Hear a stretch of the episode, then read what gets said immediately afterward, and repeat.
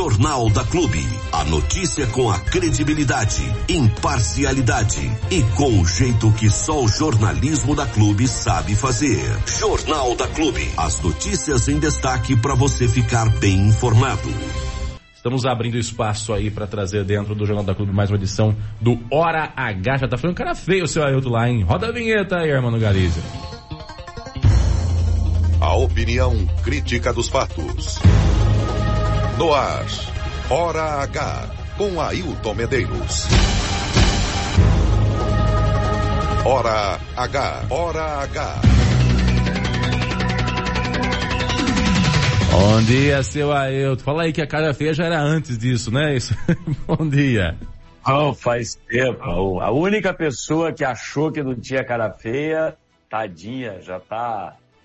Ultrapassou a casa dos 80 já, né? Mas aí mãe é mãe, né? Paciência. Aí o resto tudo é lucro, né? Eu tava gostando do papo de vocês aí. É bom, é o dia a dia, né? Faz parte. E olha, a garganta hoje complicada, né? Porque é poeira, secura. É como disse o Armando, tá precisando de chuva. Enquanto a chuva não vier, a gente vai ficando assim, enroscado, né? Que coisa impressionante. Bom, você pode falar com a gente utilizando o WhatsApp exclusivo do Hora H, 996961787. Repetindo, 996961787. Pode mandar sua mensagem para cá, registrar a audiência. A gente agradece. E olha, quero começar o programa Hora H aqui dentro do Jornal da Clube com uma informação. Quem é que nunca ouviu falar da Sasazaki, marca de esquadrias metálicas das mais famosas do Brasil, não é?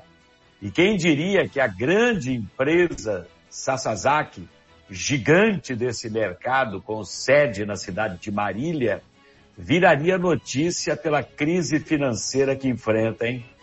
Essa semana a direção da indústria recomendou que os empregados fiquem em casa pelos próximos 15 dias, porque não conseguiu empréstimos para pagar os salários atrasados há mais de 45 dias. Foi o próprio presidente Leonardo Sasazaki quem deu a notícia aos empregados. O pessoal vai aguardar em casa sob o regime de banco de horas até que a empresa consiga o dinheiro. O Sindicato dos Metalúrgicos de Marília acompanha o caso, está sugerindo aos empregados que procuram o jurídico da entidade que ingressem com a chamada rescisão indireta contra a empresa por não cumprir as obrigações trabalhistas. Agora, a empresa diz que não tem de onde tirar. A crise financeira na Sasazaki se arrasta desde 2019, quando teve de cortar mais de 200 empregados, um terço dos colaboradores que ela tinha na época. Ela tinha lá 600 e poucos empregados, cortou um terço, e de lá para cá ela trocou a administração, mas não conseguiu se reequilibrar totalmente. Lamentavelmente, a Sasazaki já fez um pouco de tudo. Tô achando difícil escapar, hein? Ela vendeu, inclusive, boa parte da área que ela tinha para empreendedores imobiliários. Vários prédios de apartamentos já foram construídos na área que antes pertencia à empresa. Era uma área verde, a área do clube dos funcionários. Ela vendeu exatamente com o objetivo de fazer caixa, mas mesmo assim não conseguiu consertar a situação econômica. É triste ver isso aí, porque é uma gigante do mercado, uma gigante nacional da área de esquadrias metálicas e que está penando, passando maus bocados. Salários atrasados há mais de 45 dias, os trabalhadores estão simplesmente desesperados. Hora H, notícia responsável, opinião crítica. Agora são 7h14. Falamos ao vivo aqui no Hora H, no Jornal da Clube. Obrigado pela sua companhia, pela audiência em toda a região. Olha, depois de exatamente 30 dias sem energia elétrica, imagine como é que é ficar no escuro durante 30 dias, hein? Como que num passe de mágica foi recolocada a fiação do postinho Vila Real, em Jaú, ali perto do Lago do Silvério. Bastou o caso ser denunciado em vídeo pelo vice-prefeito Tucumauabe, por empresários, comerciantes, população. Nós abrimos espaço aqui para as queixas da população. Ontem nós falamos bastante desse problema aí, mas bastou dar divulgação. Pronto, a prefeitura foi lá e fez o serviço. O serviço foi feito logo cedo, custou R$4.000 e não levou mais do que uma hora e meia para ser feito. Isso porque o prefeito havia dito, inclusive aqui no Hora H, colocamos no ar ontem, que precisava fazer uma licitação para comprar os fios, contratar quem ia fazer a instalação, e isso levava tempo. Como nós mesmos falamos ontem, era tudo conversa mole para boi dormir. O fio que vai usar para fazer a instalação num postinho de saúde, você tem no estoque, no CEPROM, não é possível que uma prefeitura não tenha isso, não é? A comerciante Bruna Fernandes, que está sempre em cima do que acontece na cidade, foi lá no postinho Vila Real logo cedo ontem e mandou informação para a gente, como você ouve agora. Fala, Bruna. Iluminaram o posto do Vila Real hoje, o pessoal agradeceu. Teve enfermeira lá que ficou emocionada de não acreditar que colocaram a força por mais de 30 dias sem iluminação, sem uma água gelada, sem um ventilador.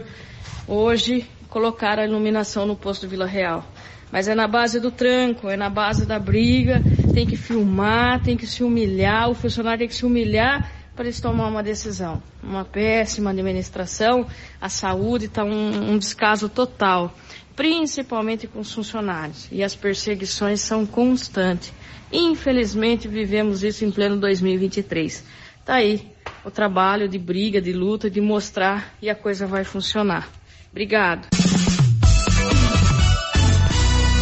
Chegar nesse ponto, há 30 dias o postinho de saúde no escuro, sem ventilador, sem ar-condicionado, sem funcionar a cadeira de dentista, porque não tinha como tratar os dentes, não tinha energia elétrica. Não tinha refrigeração para as vacinas. Será que não perdeu vacina? Não é? Remédio no postinho. Quando você ia na farmácia do postinho, os funcionários entravam com o celular, com a lanterna do celular ligada para poder enxergar as prateleiras para procurar o medicamento, quando tinha o medicamento. Não podia levar uma comida, né, uma marmita para comer, porque azedava. Com esses dias aí de calorão intenso, não tinha refrigeração. Pelo amor de Deus, gente. Aí você desce o porrete, eles ficam bravos, né? Ó, que é mentira, é isso, é aquilo. No dia seguinte vão lá e arrumam. Uma hora e meia de serviço, no máximo, conseguiram arrumar. Pelo amor de Deus, pra que deixar chegar num ponto desse? Isso é a caca, o fino da caca da administração pública sem gestão que nós temos na cidade de Jaú. É uma indigestão, a verdade é essa. Falamos do postinho Vila Real em Jaú, que finalmente restabeleceram a energia elétrica, porque tinham furtado todos os fios do local. Há 30 dias aquilo estava no escuro e uma hora e meia resolveram o problema. Mas agora tem outro desafio na cidade. Olha que barbaridade. O novo desafio, sabe qual é? A limpeza do cemitério municipal agora para o dia de finados, que está chegando. 2 semanas, finados está aí. Está tudo abandonado, calçadas danificadas, mato, até árvores crescendo entre túmulos. Começou ali com um patinho, o matinho virou um arbusto, o arbusto está virando uma árvore no meio dos túmulos, rapaz, rachando tudo. Tem toceira de capim crescendo em cima de jazigos, eu nunca vi um negócio desse. Um relaxo total, que foi denunciado ontem, cobrado inclusive pelo vereador Fábio Souza, que esteve lá no cemitério e falou para o Hora H. Tá feia a coisa, né, Fábio? O que está acontecendo? Fala aí. É o seguinte, a prefeitura tinha que fazer essa limpeza de xindaia, de corte de mato, de soprador, umas 2 semanas antes, para que eles pudessem, quem lava os túmulos, quem é contratado para lavar os túmulos, os próprios munícipes que vêm.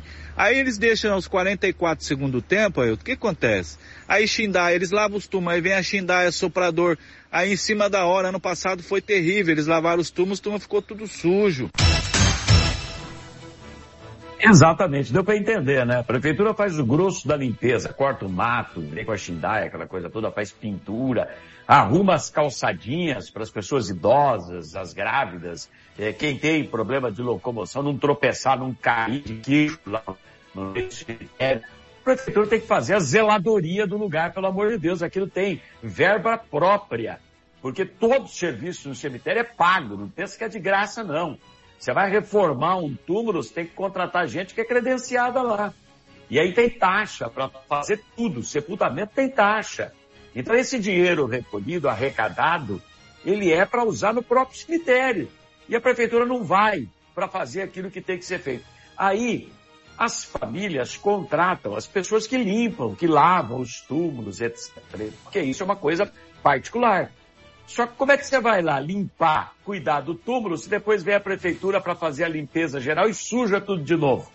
Então, primeiro tem que vir a prefeitura fazendo a limpeza do grosso, para depois chegar o pessoal, as famílias, para limparem, lavarem os túmulos, deixar tudo arrumadinho com flores, aquela coisa toda, para o dia de finados. Mas é tanta lerdeza dessa administração, não consegue fazer a gestão de duas tartarugas com perna quebrada, rapaz. O bicho mais fácil que pegar tartaruga, ainda mais com perna quebrada, eles não conseguem. E aí tá esse forró bodó. Mas tá feio o cemitério, hein? Horrível, horrível, abandonado. Você pode ver fotografias no portal de jornalismo do Hora H, www.horahnoticia.com.br. Você vai se assustar com o que você vai ver lá. Hora H, com Ailton Medeiros. A notícia do jeito que você gosta de ouvir. Bem, senhores e senhoras, agora são 7 horas, pontualmente 26 minutos, 7h26, ao vivo com o Hora H aqui no Jornal da Clube. Ontem nós colocamos no ar a queixa daquela mãe de um aluno especial de 6 anos de idade que a prefeitura de Jaú simplesmente informou que não vai mais transportar para a escola porque o menino é agressivo. A mãe contestou, pediu ajuda, chorou. Ela teve de mudar a rotina da família mais uma vez para dar conta de levar a criança para a escola, coisa que a prefeitura devia fazer. Ela já perdeu o emprego, ela é auxiliar de cozinha, porque ela faltava tanto para poder cuidar do menino, que acabou perdendo o emprego. E o marido está tendo que faltar no serviço agora para poder levar a criança para a escola, porque a prefeitura falou que não vai levar mais. Pois o caso emocionou tanta gente. Outras mães que vivem ou já viveram o mesmo problema mandaram mensagens dizendo que a prefeitura não tem ninguém preparado para lidar com as crianças especiais. Que pecado isso, né, gente? Que esse papo de inclusão social é só da boca para fora. Foi o que fez esta mãe que, para evitar que ela seja perseguida pela administração municipal, por N razões, nós vamos deixar de identificá-la, não vou dar o nome, claro que eu sei quem é, óbvio que ela está identificada para nós aqui no jornalismo, e nós alteramos a voz dela, porque senão ela seria reconhecida. Mas ouça o que diz essa mãe que já enfrentou esse mesmo problema no passado. Ouça aí. Eles nunca vão estar preparados para a inclusão social porque não há um trabalho feito para isso. Eles falam que aceitam o diferente, mas não estão preparados para receber o diferente. Hoje a minha filha tem 17 anos, mas eu passei isso há muito tempo atrás, quando minha filha saiu da pré-escola e foi para a primeira série. Professor, em sala de aula municipal, puxava até o cabelo da minha filha para segurar ela de tão agitada que era. Fizemos o tratamento com a doutora Juliana, uma excelente profissional, parabéns para a doutora Juliana, neuropediatra. Mas eu falo para você que o sofrimento dessa mãe foi a minha também há muitos anos atrás, e as coisas não mudaram até hoje, né? A própria escola faz diferença de aluno diferente. Eu escuto ela falando aí na reportagem, eu sinto na pele aquilo que eu passei também, né? A minha filha teve que mudar de escola também por causa da agitação, porque a professora não tinha capacidade de ficar com ela. Então eles não têm cursos, eles não sabem receber esse aluno com essas diferenças, né?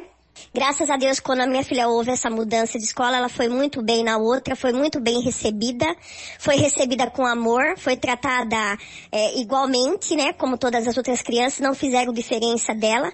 Graças a Deus, hoje ela vai muito bem nas outras escolas e o ano que vem ela se forma. Mas passei por momentos difíceis. Então, as pessoas falam da inclusão social, mas elas não aceitam, elas não sabem respeitar, elas não sabem trabalhar com o diferente. A escola não está preparada e nunca vai estar preparada se não tiver um projeto bem feito e um projeto que possa vir a receber essas crianças. Se dá a impressão que fica para mim de que as coisas são feitas meio que nas coxas, né? Ah, vai levando desse jeito aí, ninguém se prepara, rapaz. O poder público existe para isso. Sabe, os impostos são pagos, os recursos são destinados, existe recurso específico para isso, exatamente para você oferecer esse cuidado, para você dar essa atenção para a criança especial.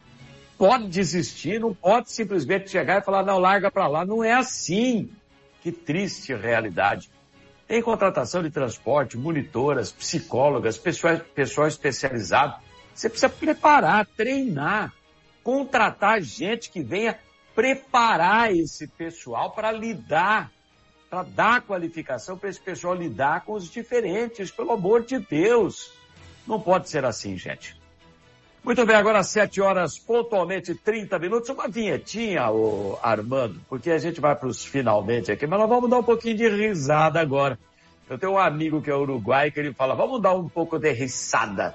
É o que nós vamos fazer, dar risada agora em cima da papagaiada dos políticos. O que não falta é papagaiada de político. Então uma vinhetinha para a gente, para dividir os assuntos, e vamos nessa, seu Armando Galizia Neto. Hora H. Para quem exige a verdade dos fatos. Já ouviu aquela frase? Faça o que eu falo, não faça o que eu faço. Os em contar história para boi dormir e faltar com a verdade naquilo que diz. O nobre presidente da Câmara Municipal de Jaú, o gritão, o Tarzete, mistura de Tarzan com Morete, pendura no cipó. É cipó 2 tempos o dele, vai gasolina e óleo. É aquele cipó que fumaceia. Ele vive pendurado no cipó, parece o Tarzan gritando na Câmara Municipal. Pois ele caiu do cavalo ao cantar de galo sobre esse assunto aí de que eu não digo mentira, eu só falo a verdade, etc e tal. Não é bem assim, não. Nós registramos tudinho para você aqui. Prepare-se. Ouça. Eu acho que o político, a primeira coisa, é ele não contar mentira ao eleitor. Não contar mentira ao eleitor. Promessa minha, ela vai ser cumprida. Pode ficar tranquilo. Faz 6 meses que a gente foi lá e eu falei, até março a gente vai fazer a reforma lá. O senhor foi no Pouso Alegre, o senhor prometeu reformar lá o vestiário. Até agora não saiu, vereador. Mentiroso. Mentiroso. Já arrumei empresários para se fazer aquele serviço. O senhor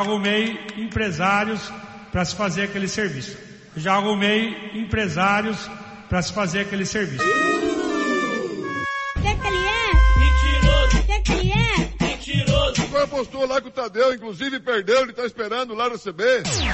Eu tive coragem de ir no Ministério Público e denunciei a própria família, meu irmão e quem vendeu terra. Eu não tenho rabo preso com ninguém. Eu gostaria que Vossa Excelência me mostrasse alguma coisa que o senhor teve no Ministério Público e me traga, olha, está aqui, foi esse dia, fiz uma denúncia. Porque até agora o senhor fala e até agora não mostra nada. Ah, vereador, não tem denúncia no Ministério Público. Eu disse aqui que eu fui conversar com o promotor. O senhor só fala bobagem. O senhor só fala bobagem. Mentiroso! Mentiroso! Eu fiz uma postagem na rede social que em 20 dias a documentação iria estar toda pronta, iria começar as cirurgias. O prazo de vence amanhã, O que aconteceu é que o plano de saúde, o plano das emendas, era para fazer um plano de trabalho. O plano de trabalho foi feito de 13 emendas.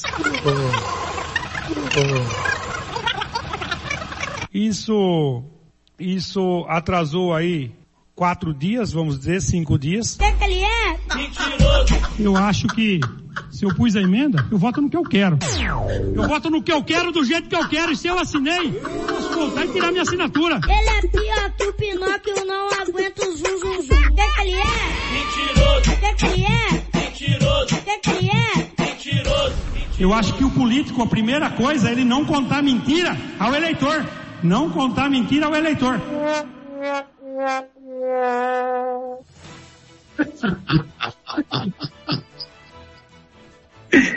Ai, meu Deus do céu. Primeira coisa do político é não contar mentira ao eleitor. O cara vive contando mentira, rapaz. Nada do que ele fala, você pode escrever, porque vai escorregar. Pelo amor de Deus. Essa aí, eu fui no Ministério Público, eu denunciei meu irmão no Ministério Público de loteamento, de venda de terra e não sei o quê, não sei o quê. Prova que o senhor foi no Ministério Público denunciar a sua família. Eu não disse que eu fui denunciar, eu fui conversar com o promotor. Ai, meu Deus do céu, viu? Que raça que é o político, né? Que raça! Melhor do que essa, só o presidente dizendo agora que ele é perseguido na política.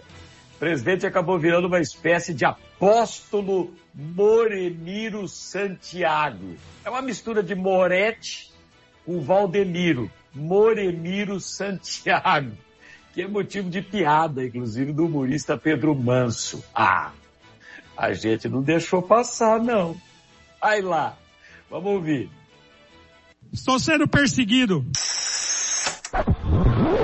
Estou sendo perseguido. Claro que me dá vontade de morrer.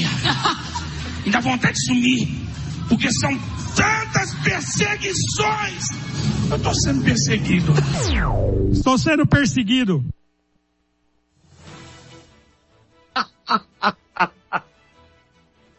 Encerramos assim a nossa participação com o perseguido. Encerramos a nossa participação do Jornal da Clube com Hora H nesta quinta-feira. Grande quinta-feira para todos vocês.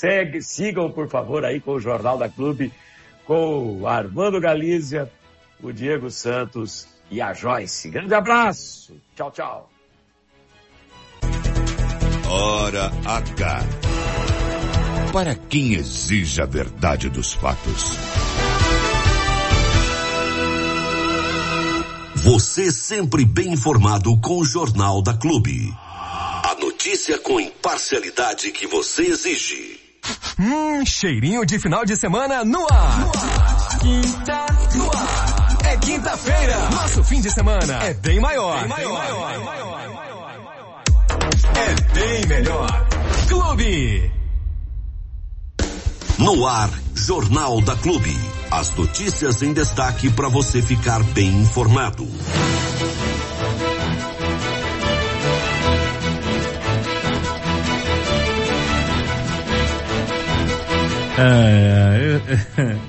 Esse Moretti aí nem a NASA estuda, né, velho?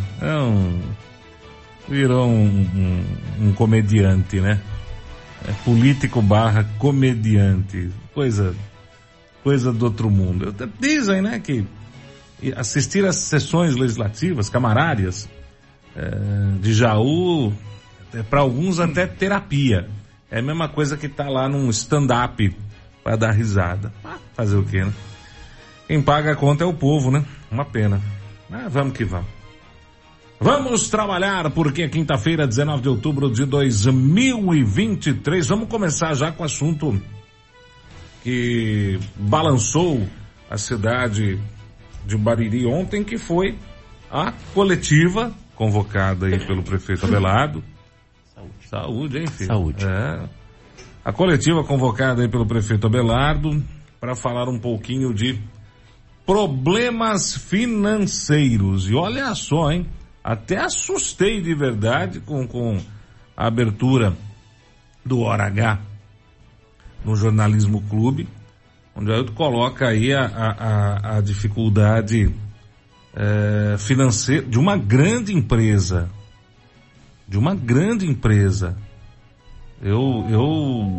A gente mexeu com reforma, está mexendo com reforma lá no grupo escoteiro e tal. E quando a gente fala de esquadrias, de portas, janelas, pelo menos na casa da gente, né? Na casa da gente também. O primeiro nome que vem na cabeça é Sasazaki. Quando você quer colocar uma janela de qualidade, uma porta, uma esquadria de qualidade, o que você quer? Eu quero Sasazaki. Se não for Sasazaki, não, nem precisa me mostrar outra marca que não tem comparação. Eu não estou fazendo propaganda para a marca aqui. Só estou dizendo que é uma baita de uma empresa que está passando por dificuldade. E pelo que eu estou vendo aí, pelo que eu acompanhei, que nós acompanhamos aí a explanação do Ayrton, eu vou falar um negócio pra você, rapaz. O bicho tá feio, hein? Tá feio e a empresa não vai, não. Mais uma grande empresa que acaba sucumbindo à instabilidade financeira, o sobe e desce, a insegurança e... enfim, as loucuras de mercado, né? Mas, vamos lá. Não tem nada a ver com Sasazaki, mas tem a ver com administração Bariri. Prefeito Abelardo, ontem na coletiva, a pergunta que eu quero fazer a você, Diego Santos, é a seguinte. Tô esperando você falar.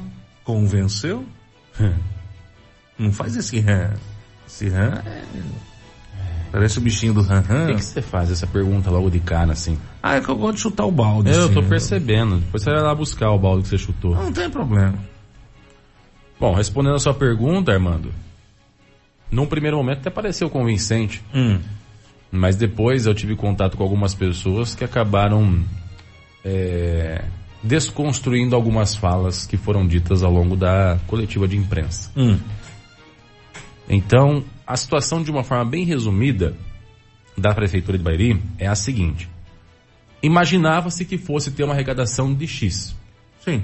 E a previsão agora é que haverá uma arrecadação pelo menos 7 milhões menor do que o previsto. É bastante dinheiro. Parece pouco, né? Diante de um orçamento de 150, mas faz diferença. Não, 7 milhões é 7 milhões. É dinheiro pra caramba. É muito dinheiro. A gente fala de montantes grandes, mas é uma diferença grande. Então, obviamente, quando você imagina que vai receber R$2.000 de salário, e aí chega no final do mês você recebe 1.000, 1.500, 1.800, vai faltar para alguma coisa, né? Que estava previsto. Sim. Então é isso. E as prefeituras têm uma peculiaridade que elas planejam todo o ano financeiro em cima da previsão, não da arrecadação. Então elas não recebem para depois gastar. Elas não fazem o caixa e depois gastam. Elas fazem o caixa em cima da previsão orçamentária. Que é uma série de fatores, né, que leva em consideração para poder saber essa previsão. Então, baseado no que vinha arrecadado nos anos anteriores, 2021, 2022, foi uma arrecadação bastante grande na cidade, até por conta de emendas parlamentares que vieram da Covid, etc. Sim, então isso lançou a arrecadação municipal bem lá em cima, né? E agora houve uma redução. Então, a previsão era que fosse manter aquele nível, e não aconteceu, não está acontecendo, né? De acordo com a prefeitura. Em contrapartida, a prefeitura aumentou alguns gastos fixos, entre eles a Santa Casa. A Santa Casa, de 2021 para cá, dobrou o valor que recebe do município de Bariri. Quando entrou a atual administração na cidade, a Santa Casa recebia R$480 mil por mês da prefeitura. Hoje, são 980, mais que dobrou o valor que é recebido hoje pela Santa Casa, né? E as entidades também. Já há 10 anos que as entidades não recebiam nenhum tipo de reajuste. Então, houve um reajuste real, né, dentro dessa administração, que é um gasto fixo. Não é um reajuste temporário, é um reajuste definitivo. Eu dei 20% de aumento no reajuste, não tem como voltar esses 20%. Agora eu vou ter que arcar com esses 20%, né? Então tem toda essa questão também. Além disso, tem os gastos corriqueiros, né? A prefeitura hoje botou para funcionar o CAPS, montou para funcionar o ambulatório de saúde mental, que não existia. Existia o prédio, mas não existia o serviço. Então, isso é um custo maior, né? A questão de médicos disponíveis para atender a população aumentou também, né? Tanto é que essa empresa aí que foi contratada, ela fornecia aí profissionais médicos para poder atender a população, não existia, então teve um aumento também nesse gasto. E é claro, as festividades também, né? A gente sabe que o carnaval custou, o rodeio custou, então tudo isso tem um valor a mais que é utilizado. Foi feito aí uma quantidade grandiosa de recape asfáltico na cidade. Várias ruas da cidade receberam recape asfáltico. E eu vou dizer aqui, eu não me lembro, na minha curta vida, de ter visto uma quantidade tão grande de recape asfáltico na cidade. Não sei você, está mais tempo que eu nessa vida aqui. Muito mais. Mas eu não me lembro de ter visto tantas ruas recapeadas em bairros carentes, e não só no centro, né? Eu não lembro de ter visto. Nunca aconteceu. Nós já tivemos projetos, programas de recapeamento na cidade grandes. Então, mas nesse formato, não. E isso também custa. Custou dos recursos próprios desse programa de recape asfáltico 3 milhões de recursos próprios. Além do que veio de emenda, juntou-se um monte de emenda parlamentar, mas teve que se colocar as contrapartidas e o recurso próprio em torno de 3 milhões. É dinheiro, hein? É dinheiro. Isso para não asfaltar nem meia cidade. Exatamente. Foi grande, mas não foi tão grande. Mas não foi, proporcionalmente falando, foi um percentual. Sim, sim. Não tão grande. Então, você veja, foram gastos vários valores aí, além daquilo que se era previsto. Não do previsto, né? Além daquilo que se normalmente gasta, e teve esses aumentos aí também, né? As vagas em creche. Até outro dia não tinha vaga em creche para todo mundo. Hoje, todo aluno que chega, ele tem a sua vaga em creche garantida. Sim. Quando a tua administração entrou na prefeitura, tinha ali um déficit de pelo menos 150 vagas para creche. Tinha 150 crianças na fila para creche, você tem noção? Criança. E aí foi aumentado esse número aí. Aumentaram o número de vagas e hoje não tem nenhuma fila de crianças esperando vaga em creche. Custa. Você vai arrumar vaga em creche, custa. 150 pessoas é quase uma creche inteira de crianças tendo que ser recolhidas. É uma creche. Né? Então não adianta você colocar para o funcionário que já atende 10, mais 15. Não vai prestar um serviço decente. Então tem que ter contratação, tem que ter toda a parte de infraestrutura. Custa dinheiro. Então o que eu estou querendo dizer aqui? Fazer uma defesa? Não. Estou querendo justificar, ou melhor dizendo, estou querendo traduzir tudo o que está acontecendo na prefeitura e o que está justificando, de acordo com a coletiva de ontem, ou a chegada neste ponto em que nós estamos, que é um ponto de 0-0 e às vezes menos 1 a 0, né? O que é o menos 1 a 0? Às vezes dá uma vermelhada, às vezes dá uma vermelhada. O prefeito afirmou aí que não é uma exclusividade de Bairi, que a maioria dos municípios da região estão passando pela mesma situação, estão com apontamento no Tribunal de Contas porque gastaram mais do que receberam, a previsão era a mesma, né? Então essa situação não é uma exclusividade de Bairi, de acordo com o prefeito, mas sim uma realidade de toda a nossa região. E eu pude comprovar isso conversando com alguns prefeitos também, eles disseram a mesma coisa, que a arrecadação caiu bastante. Só que cada prefeitura tem um planejamento. Se eu planejo gastar 100 milhões e recebi 120, beleza, superávit de 20 milhões. Se eu planejo receber 120 e gastei 120, deu uma reduzida, vai faltar. Matemática é exata, gente. Não tem, mas dá um jeitinho. Não tem jeitinho. Matemática é exata.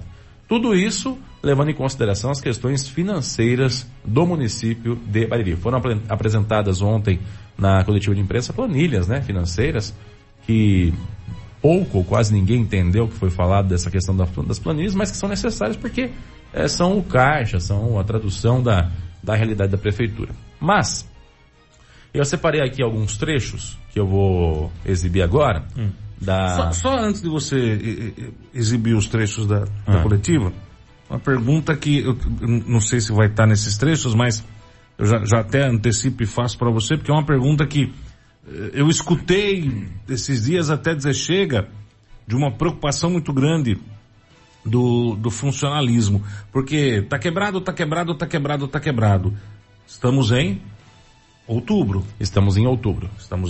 Isso. Tá quebrado. Opa, meu Deus do céu. Mês que vem é? Novembro. Tá quebrado. Jesus amado, chegou. Tem 13º? Essa é uma questão interessante, viu, Armando? E foi até motivo de sarcasmo por parte da Prefeitura Municipal. Isso aí, essa preocupação foi levantada por pessoas que desconhecem a questão financeira do município e como é que funciona no município. Ou por pessoas que sabem como é que funciona e mesmo assim resolveram plantar essa ideia na cabeça das pessoas, uma ideia que não existe. A Zita estava lá, a Zita é funcionária da Prefeitura, concursada há mais de 20 anos. Estava também a Natália, que é diretora financeira do município de Bairi, e o prefeito. E a informação que a gente recebeu, e depois puxando na memória, é verdade isso. O 13º dos funcionários já está sendo pago. Como é que funciona em Bariri? O funcionário recebe 80% do 13º no seu aniversário, no mês do seu aniversário. E o restante, que é 20%, que normalmente são os encargos e um pouquinho a mais, no final do ano. Então, até a Zita deu exemplo, acho que era mês de agosto que ela falou, né, 26 de agosto, abril, alguma coisa assim. Ela falou, eu já recebi 80% do meu 13º. Os 20% que normalmente abate imposto, desconto, etc., lá vai ficar para o final do ano. Então eu vou receber um pouquinho a mais junto com o salário, que é o finalzinho, é o restante do 13º. Então, os funcionários já estão recebendo o 13º. Não vai chegar em dezembro o nego falar, olha, eu recebi só uma miséria, a prefeitura tá quebrada, é pra mim receber 1.500, eu recebi 200 só, gente, e o resto? Só se ele esquecer que no aniversário dele ele recebeu o 13º lá, né? Tem gente que esquece. Então, mas aí é questão da prefeitura reforçar essa informação. Então, o funcionário público de Bariri, de acordo com a Zita, recebe o seu 13º no mês de aniversário, não é no dia, é no mês. Então, o Armando fez aniversário dia 3 de novembro. No mês de novembro ele vai receber o 13º, 80%. A Joyce fez aniversário no mês de março, ela já recebeu o seu 80% no mês de março. E assim é com todos. É até uma forma de distribuir melhor esse custo, né, para não chegar no final do ano e ter um impacto gigantesco na folha. Até entendo isso. E é até uma atitude legal. Então, o funcionário já se planeja com relação a isso. E aí, algumas pessoas acabam aproveitando dessa desinformação para ventilar isso, né? Até a Zita falou, deu até uma risadinha, falando assim, isso aí só demonstra que o pessoal não conhece, é mentira. É mentira. Não vai faltar dinheiro para o 13º, porque o 13º já está sendo pago ao longo do ano. No aniversário do cara, no mês de aniversário, ele recebe os 80%. E aí, os 20% no final lá, é para encargos, ou seja, não vai na mão dele, vai para o fundo de garantia, etc. E uma partezinha pequena desses 20% acaba indo no salário. Então, às vezes sobram uns reaisinhos aí, dependendo do valor que ele recebe de salário. Dá para comprar um franguinho no fim do ano? Eu não sei quanto dá de desconto, dependendo da pessoa, às vezes nem dá. Mas, ao mesmo tempo, é só para explicar essa questão do 13º, tá? 80% já é pago no mês de aniversário e 20% fica para o final do ano, para que seja complementado aí no final as questões. Certo? Muito bem. Vamos lá então, eu separei alguns trechos aqui da coletiva de imprensa concedida ontem pela Prefeitura Municipal. Estava lá o prefeito, o Abelardo, estava também a diretora de serviços financeiros, né? A Natália Sisto, e também a Zita, eu não sei o nome dela inteiro, mas é a Zita. Ela é funcionária de carreira aí do setor financeiro. E eles falaram alguns trechos aqui. Eu vou só ir elencando aqui. Eu vou soltar por aqui, tá? Por favor. O primeiro trecho, ele fala um pouquinho sobre a questão dos contratos. Como é feito o pagamento dos contratos na Prefeitura Municipal de Bariri. Vamos lá. Nós temos a questão dos fornecedores da Prefeitura. A gente tem... tudo está sendo cumprido, metas e contratos, dentro da licitação, dentro do financeiro. O contrato da prefeitura permite, pela lei 866, se eu não me engano, é isso, né, de 93, essa lei ela permite que os fornecedores recebam com até 90 dias os pagamentos. Nós não temos nenhum fornecedor com atraso com mais de 90 dias na prefeitura. O que acontece é que nós sempre pagamos com 5, com 10, com 15 dias. Até é um mau costume da Prefeitura de Bairi de 2021 para cá.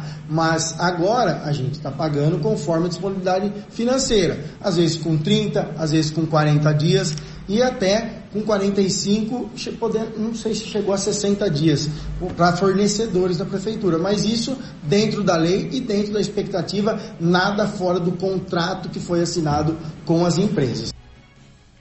Aqui ele fala então a respeito de como é que é feito o pagamento, né? que existe aí a lei que diz os 90 dias e tal e etc. Ok? Ok. E aí mais à frente um pouquinho ele fala que quem participa de licitação sabe como é que funciona a questão dos pagamentos numa prefeitura municipal, né? Então deixa eu só chegar aqui no ponto certinho. Peraí. Calma que nós vamos chegar aqui. É, o ponto é exato. Tem razão, né? Quem participa sabe como é que funciona o jogo. Vamos lá. Sabendo que a prefeitura trabalha com uma estimativa de arrecadação. O que a Zita mostrou para vocês ali, a gente está com um déficit na nossa estimativa de mais de 5 milhões de reais. Então, toda a prefeitura do Brasil trabalha com uma estimativa. Se o dinheiro não é arrecadado, a empresa sempre trabalha com um caixa para poder trabalhar. Então, quando ela vem concorrer a uma licitação, ela sabe desses revés que a lei 866 já prevê. Então quem vem aqui, ele não vem sabendo que em 30 dias ele vai receber, ou que em 5 dias ele vai receber. Ele vem sabendo que pode durar até 90 dias esse pagamento. Eu tenho aqui na minha mão uma cópia do contrato da prefeitura com a empresa que é citada nessa pergunta aí, que é a empresa que fornece médicos para a prefeitura municipal. O nome da empresa é Vanini e Delatim, Serviços Médicos e Nutricionais. O contrato é o contrato número 39/2023, assinado entre a Prefeitura Municipal e essa empresa. E no item 5.5 desse contrato, está aqui dito dessa forma, com esses termos, abre aspas. Os valores devidos pela contratante, que no caso é a Prefeitura, aí está em negrito esse trecho, tá? Serão pagos à contratada, que é a empresa, né? Em até 30 dias, mediante a entrega da nota fiscal e termo de recebimento emitido pela diretoria responsável, assegurando que a realização das consultas se encontra de acordo com o descrito no subitem 2.1 e com a proposta apresentada pela contratada. Então, o contrato diz isso. Ah, mas a lei federal ela está acima de um contrato firmado entre as partes, no município, tal, etc. Concordo. Legalmente, é exatamente isso. A lei federal se sobrepõe a qualquer coisa. A qualquer coisa. É federal, estadual, municipal. Municipal é o ralé do ralé.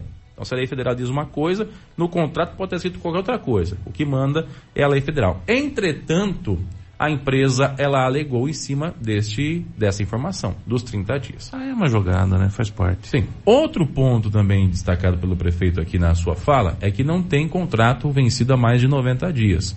Ontem eu encontrei um comerciante de Bariri, que fornece para a Prefeitura Municipal e que, óbvio, pediu para não ser identificado.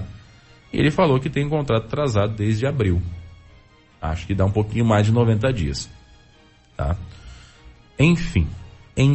Aí não sou eu que tenho que responder essas questões. Isso aí é um comerciante, que aí, de fato, é um comerciante que não tem lado político. Eu conheço ele, é uma pessoa que não tem lado político, fornece para a prefeitura porque, de fato, precisa, né? É um dos segmentos aí. Mas ele falou, desde abril eu não recebo. Tem aqui nota desde abril que eu não recebi. Já recebeu outras mais à frente, mas a de abril eu não recebeu. Tá? Ainda nessa questão de fornecedores que não estão recebendo, eu perguntei para o prefeito Abelardo, durante a entrevista, a respeito daquela empresa citada pelo vereador Ayrton, presidente da Câmara, melhor dizendo, na última sessão camarária, né? Eu perguntei para ele a respeito dessa questão. O Ayrton citou na última sessão de Câmara que tinha uma empresa de oficina mecânica que não estava recebendo, que não tinha recebido o valor estipulado para ser recebido. E que já tinha uma dívida de em torno de 200 mil. E o prefeito e o pessoal do financeiro respondeu a respeito dessa situação, se existe ou não. Vamos lá. O presidente da Câmara citou a respeito de uma dívida de uma oficina mecânica. Isso existe de verdade? Existe, mas é muito genérico. Mas tem alguma oficina com pagamento em atraso? Uma coisa eu posso garantir para você, com mais de 60 dias em atraso ou com mais de 45 dias em atraso, não tem. Então nós estamos amparados pela lei, nós temos até 90 dias para cumprir e arcar com os pagamentos. Eu pergunto porque da forma como foi lançado, dá a entender que não está sendo feito pagamento, a pessoa continua prestando serviço e não está sendo feito pagamento. Então isso não existe. Isso não existe. As empresas têm a prerrogativa, tanto do diálogo, como de suspender, ou foi o caso dessa empresa médica, algum tipo de serviço. Ela retomou o serviço porque ela entendeu que ela precisava retornar. Ou a gente faz um acordo e suspende o contrato imediatamente porque os dois concordam de uma forma amigável. E não foi o caso que a empresa quis. A empresa não quis paralisar o serviço. Nesse caso dessa oficina, de uma forma bem genérica, Diego, dizendo, a empresa tem a prerrogativa de conversar com a gente. Olha, vamos parar de fornecer, tá bom para as duas as partes, ou não, vamos continuar e eu aceito a receber conforme o prazo e a disponibilidade orçamentária da prefeitura. O que acontece é que vereadores, muitas vezes de oposição, têm algum perfil incisivo e gostam de atacar e não respeitam os laços de contratos e não entendem a parte contratual e muito menos a parte financeira da prefeitura. Mas a gente está à disposição desse vereador para poder sanar qualquer dúvida que ele tenha, tanto a Natália como a dona Zita, como o setor de finanças, está à disposição para sanar qualquer tipo de dúvida. E se alguma empresa está sem receber há muito tempo, que procure a prefeitura, porque a gente não tem no histórico esse registro. Aí, cara, você desculpa, Diego, Joyce, ouvintes da Clube. Aí eu acho que foi feita uma afirmação pelo prefeito de que não existe débitos com mais de 45 ou 60 dias. Ele está afirmando isso. Ele acabou de dizer que se existir alguém que procure a prefeitura, porque não consta do histórico contábil da prefeitura contratos com tamanho atraso. Eu quero crer, pessoal, que eu não acredito que o prefeito faria uma declaração mentirosa, sabendo que qualquer empresário pode chegar e falar, tá aqui, ó, esse contrato tá atrasado há 200 dias, há 60 dias, 70 dias, há 100 dias, o senhor mentiu. Eu acho extremamente difícil estar acontecendo, como esse empresário que encontrou você, disse, olha, eu não recebo desde abril. Cara, abril, maio, junho, julho, agosto, setembro, outubro, nós estamos falando de 6 meses. 180 dias. 180 dias. Então, um empresário que tem uma nota dessa na mão, pode vir aqui na rádio e falar, olha, o prefeito mentiu. Isso é quebra de decoro também. Sim. Isso é quebra de decoro, o prefeito não pode mentir. É quebra de decoro. Por isso que eu acho estranho, sabe?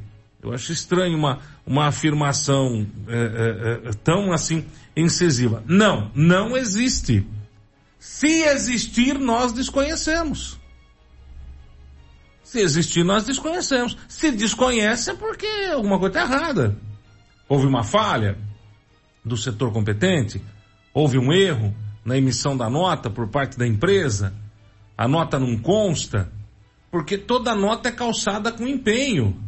Então o cara deve ter um empenho na mão dele. Esse empenho, se não está quitado, ele fica em aberto. Sim. Eu vou falar um negócio pra você, estranho. Até porque, imagine você, um comerciante, com uma prova de que existe uma mentira na prefeitura, chegando e entregando isso para um vereador, entregando na mão do Ricardo, pronto, acabou. Pode abrir uma outra processante aí sei lá, falsidade, mentira, enfim. Eu acho estranho isso. Eu não acredito que o prefeito, nesse caso, esteja mentindo assim descaradamente, cara. Agora, sei lá, precisaria conversar com o comerciante precisaria apresentar a nota, falar, tá aqui, ó. Tá aprovado, ir lá no financeiro da prefeitura e falar, viu, esta nota aqui existe? Aí se o financeiro fala, existe, aí ferrou a biela. É. Aí ferrou a biela. Aí complicou. Aí o erro é do financeiro. O financeiro vai ter que chegar e falar assim, viu, esquecemos. Porque é normal acontecer, né? Não é normal acontecer. O empenho tá em aberto, cara. Uhum. É a mesma coisa aqui. Nós temos uma lista do que a gente paga, o que a gente recebe. Se não pagar e não receber, fica em aberto. Tem uma dívida para quitar, tem uma conta para receber. Sei lá. Também na coletiva, na sequência aqui dessa pergunta, eu perguntei para o prefeito e para o pessoal do financeiro se as festividades, os gastos com festividades impactaram na questão financeira do município, né? Ou seja, se isso acabou fazendo com que nós estivéssemos hoje nessa situação. E eles responderam. Um outro ponto que é bastante levantado é com relação aos gastos com festividades. Inclusive é um dos argumentos que eles usam. Foi gasto muito com festividade, mas agora está faltando dinheiro. Até perguntar para a Zita ou para a Natália, qual que é o impacto de fato desses gastos com festividades, né? Foi contratado o show da Festa do Peão, nós tivemos algumas festividades também no meio do ano que foram bancadas pela Prefeitura Municipal. Isso de fato está fazendo falta hoje ou não? Eu acredito que o montante gasto nessas festividades não impactou. Não é, não foi isso que ficou. O problema não é esse. Você vê, eu vou falar assim, da Festa do Peão, o show acho que foi 250 mil. Eu estou com um déficit de 6 milhões. Então não é o show, a falta do show que iria resolver o problema.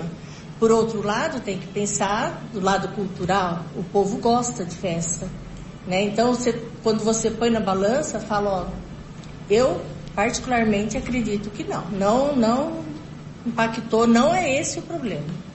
É o conjunto de informações que foi apresentado aqui hoje que levou à situação financeira. E Diego, eu complemento as respostas técnicas da Natália e da Zita dizendo que o percentual desses gastos é muito menor em comparação ao montante que a prefeitura tem. A gente tinha no começo do ano uma expectativa de arrecadação. O ano passado nós gastamos tudo direitinho, bonitinho, fez festa, fez tudo o que precisava fazer, fizemos carreta de mamografia, fizemos cirurgias, fizemos asfalto, fizemos tudo o que precisava fazer. Fizemos um poço profundo, fizemos muitas coisas e deu tudo certo. Esse ano, a gente no início do ano tinha uma expectativa, até junho, que foi o mês da Festa do Peão, de junho para cá, se você parar para pensar, as festividades foram selecionadas, diminuiu um pouco também as festividades de junho para cá. Ou seja, até junho nós tínhamos uma expectativa e nós estávamos dentro do planejamento. O déficit, a previsão de arrecadação veio diminuindo mês a mês. Então, é um pouco leviano da parte de alguma oposição plantar isso na cabeça da oposição, de falar que está tendo problema financeiro porque gastou demais. Nós gastamos 8 milhões quase em asfalto, se pegar 2022, 2023... Com festa, não gastou nem 800 mil, nem 600 mil. Então, o percentual é muito baixo. Então, eu acho que a oposição plantar uma situação dessa, eu acho que é jogar a população contra a administração. Eu acho que é dessa forma que eu penso. E a prefeitura é um livro aberto. Isso aqui tudo está no portal da transparência. Tudo. O financeiro da prefeitura está no portal da transparência. Pegar informações aleatórias, desconexas e tentar montar narrativas, isso aí eu acho que é um pouco leviano por parte de alguma oposição que tenta esse tipo de questionamento ou tenta implantar questionamentos para vocês como imprensa, que são órgãos sérios, então acaba jogando no ar um problema, mas que a gente está muito seguro com o que a gente está fazendo. E por fim eu perguntei para o prefeito e para o pessoal da prefeitura qual o plano de ação, como é que eles pretendem sair dessa encruzilhada aí e chegar até o final do ano de uma forma mais amena. Prefeito, qual é o plano de ação da prefeitura para conseguir fechar o caixa no final do ano, já que há uma expectativa de um déficit na arrecadação? Olha, contenção de gastos é o primeiro passo, é igual na casa da gente. Quando a gente tem problema financeiro, quando a gente não vai, quando a gente acaba sendo demitido do emprego por alguma maneira, ou acaba tendo um gasto excessivo com médicos, com algum problema, e algum imprevisto acontece dentro da casa da gente, o que a gente faz? A gente segura. A gente não vai à sorveteria todo final de semana, a gente não faz o churrasquinho todo final de semana, falando popularmente, dizendo para a população, a gente economiza, a gente não tem condição de comprar roupa toda semana, então a gente economiza. Na casa da gente é assim e numa prefeitura é da mesma forma. A gente precisa economizar. Então, ao invés de fazer tudo, a gente vai tentar reduzir em 10%, em 20%, em 30% os gastos. Então, a educação economiza um pouquinho, a Irene na saúde economiza outro pouquinho, aqui no Paço, a mesma forma. E a gente espera uma reação do governo federal, muito. A gente tem muita confiança de que o governo federal vai olhar para os municípios, porque eu falo, não é um problema de Bariri especificamente, não é um problema de má gestão administrativa. Se fosse um problema de má gestão, Itaju, Boracéia, Bocaina, Barra Bonita, todas as Jaú, todas as cidades da nossa região não estariam da mesma forma. Se a gente pegar os últimos números do Tribunal de Contas, Alcir, todas as prefeituras da região, todas têm um déficit maior do que a arrecadação, todas, sem exceção, da nossa região aqui. Eu tenho certeza absoluta do que eu estou falando para vocês. Então, eu estava numa reunião há 20 dias atrás, aqui em Águas de São Pedro, tinha 120 prefeitos lá, 110 estão no vermelho. Então, isso aí é geral. A gente que tem que fazer? Conter gastos e esperar uma reação do governo federal. O governo federal tem recurso e tem condições de ajudar. Por que eu falo isso? Não estou jogando a responsabilidade para o governo federal. Pelo contrário, o governo federal joga responsabilidades para as prefeituras. A gente tem muitos serviços que são feitos aqui. Na saúde, por exemplo, a gente atende inúmeras pessoas, especialidades com recurso próprio, que é responsabilidade do governo federal. E o governo federal cada vez menos está investindo nos municípios. Então precisa sim ter um olhar diferente do governo federal para as prefeituras. Graças a Deus o governo estadual, o governador Tarcísio anunciou agora para 2024 um aumento no repasse de 85% para as prefeituras do estado de São Paulo. Isso é um bom sinal. A saúde é um poço sem fim, tem um gasto exorbitante. Mas o governo federal vem deixando a desejar com os recursos. Cada vez mais a gente emprega mais e mais recursos do município para suprir responsabilidades lá do governo federal, e é isso que está sendo discutido amplamente com os prefeitos, e principalmente eu cito mais uma vez a Confederação Nacional dos Prefeitos, uma entidade idônea e que luta pelos interesses municipalistas. Bom, então essa é a situação hoje da prefeitura, a situação financeira. Dentro da conversa com o prefeito Abelardo, ali durante a coletiva de imprensa, uma das perguntas feitas ali foi com relação aos cargos que foram exonerados recentemente também, né? Porque já está difícil com a quantidade de funcionários que tinha. Agora tem 2 a menos, né? Então, quer dizer, a situação fica um pouco mais complicada. Não tem diretor de obras e meio ambiente. E não tem diretor de infraestrutura, né? Efetivo, né? Nós temos uma pessoa que está acumulando 2 cargos aí, que no caso é o Greg. E quem perguntou fui eu. Perguntei para o prefeito como é que ele pretende substituir isso e também por que esses 2 foram mandados embora. Vamos lá. Acumulado pelo Greg. Como o senhor vai repor e quando isso deve ser reposto? Olha, Diego, a gente está trabalhando nesse assunto. Aliás, eu agradeço os 2 diretores que passaram pela prefeitura, tanto o Márcio como o Fred, diretor de obras e de infraestrutura, e a gente está trabalhando para a recomposição. O Gregolim, como você bem disse, está à frente do setor de infraestrutura, e para o setor de obras a gente está aí pronto para nomear um novo engenheiro para a prefeitura, que pode acontecer nos próximos dias. Por que eles foram demitidos? Olha, Diego, eles, por motivos particulares, eles solicitaram a exoneração do cargo e estão aí à disposição do mercado de trabalho. E o Fred, em particular, por motivos de saúde. Isso aí é o que foi dito pelo prefeito a respeito dessas exonerações que foram feitas. Na última fala, o prefeito fala a respeito da exoneração do Márcio Nascimento e também do Fred. E ele diz que foi uma opção dos 2. Não é verdade. O MP está apurando, na verdade de um deles, eu estou falando só do Márcio, tá? Está apurando possível crime no contrato de lixo em Bariri, tá?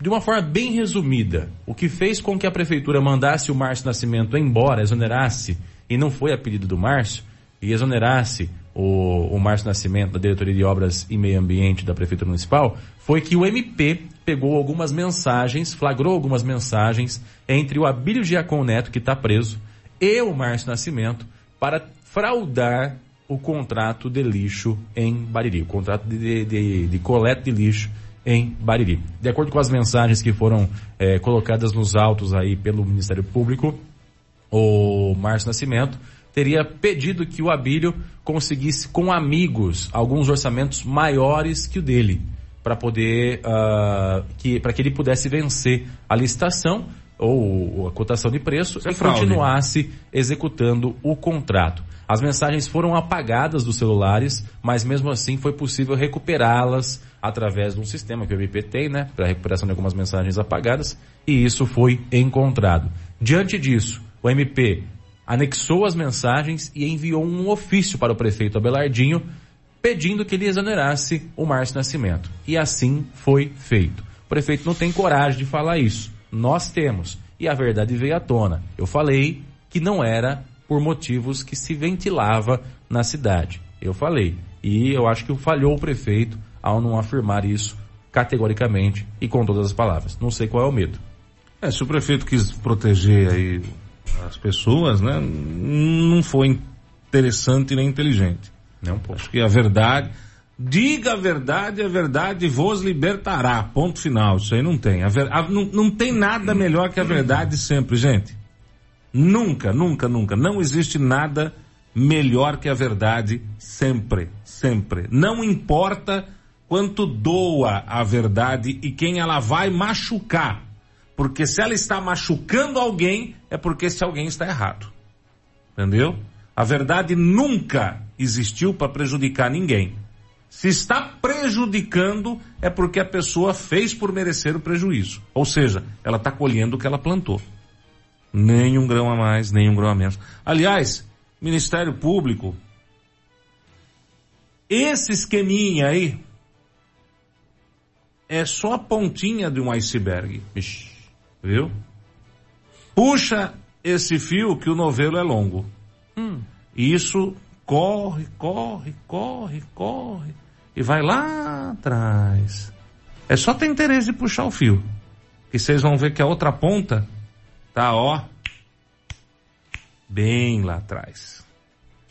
Mas não sou eu que faço isso. Quem faz isso é o MP. Se quiser. Você ouviu no 100,7 Jornal da Clube. Fique bem informado também nas nossas redes sociais. Jornal da Clube. Não tem igual.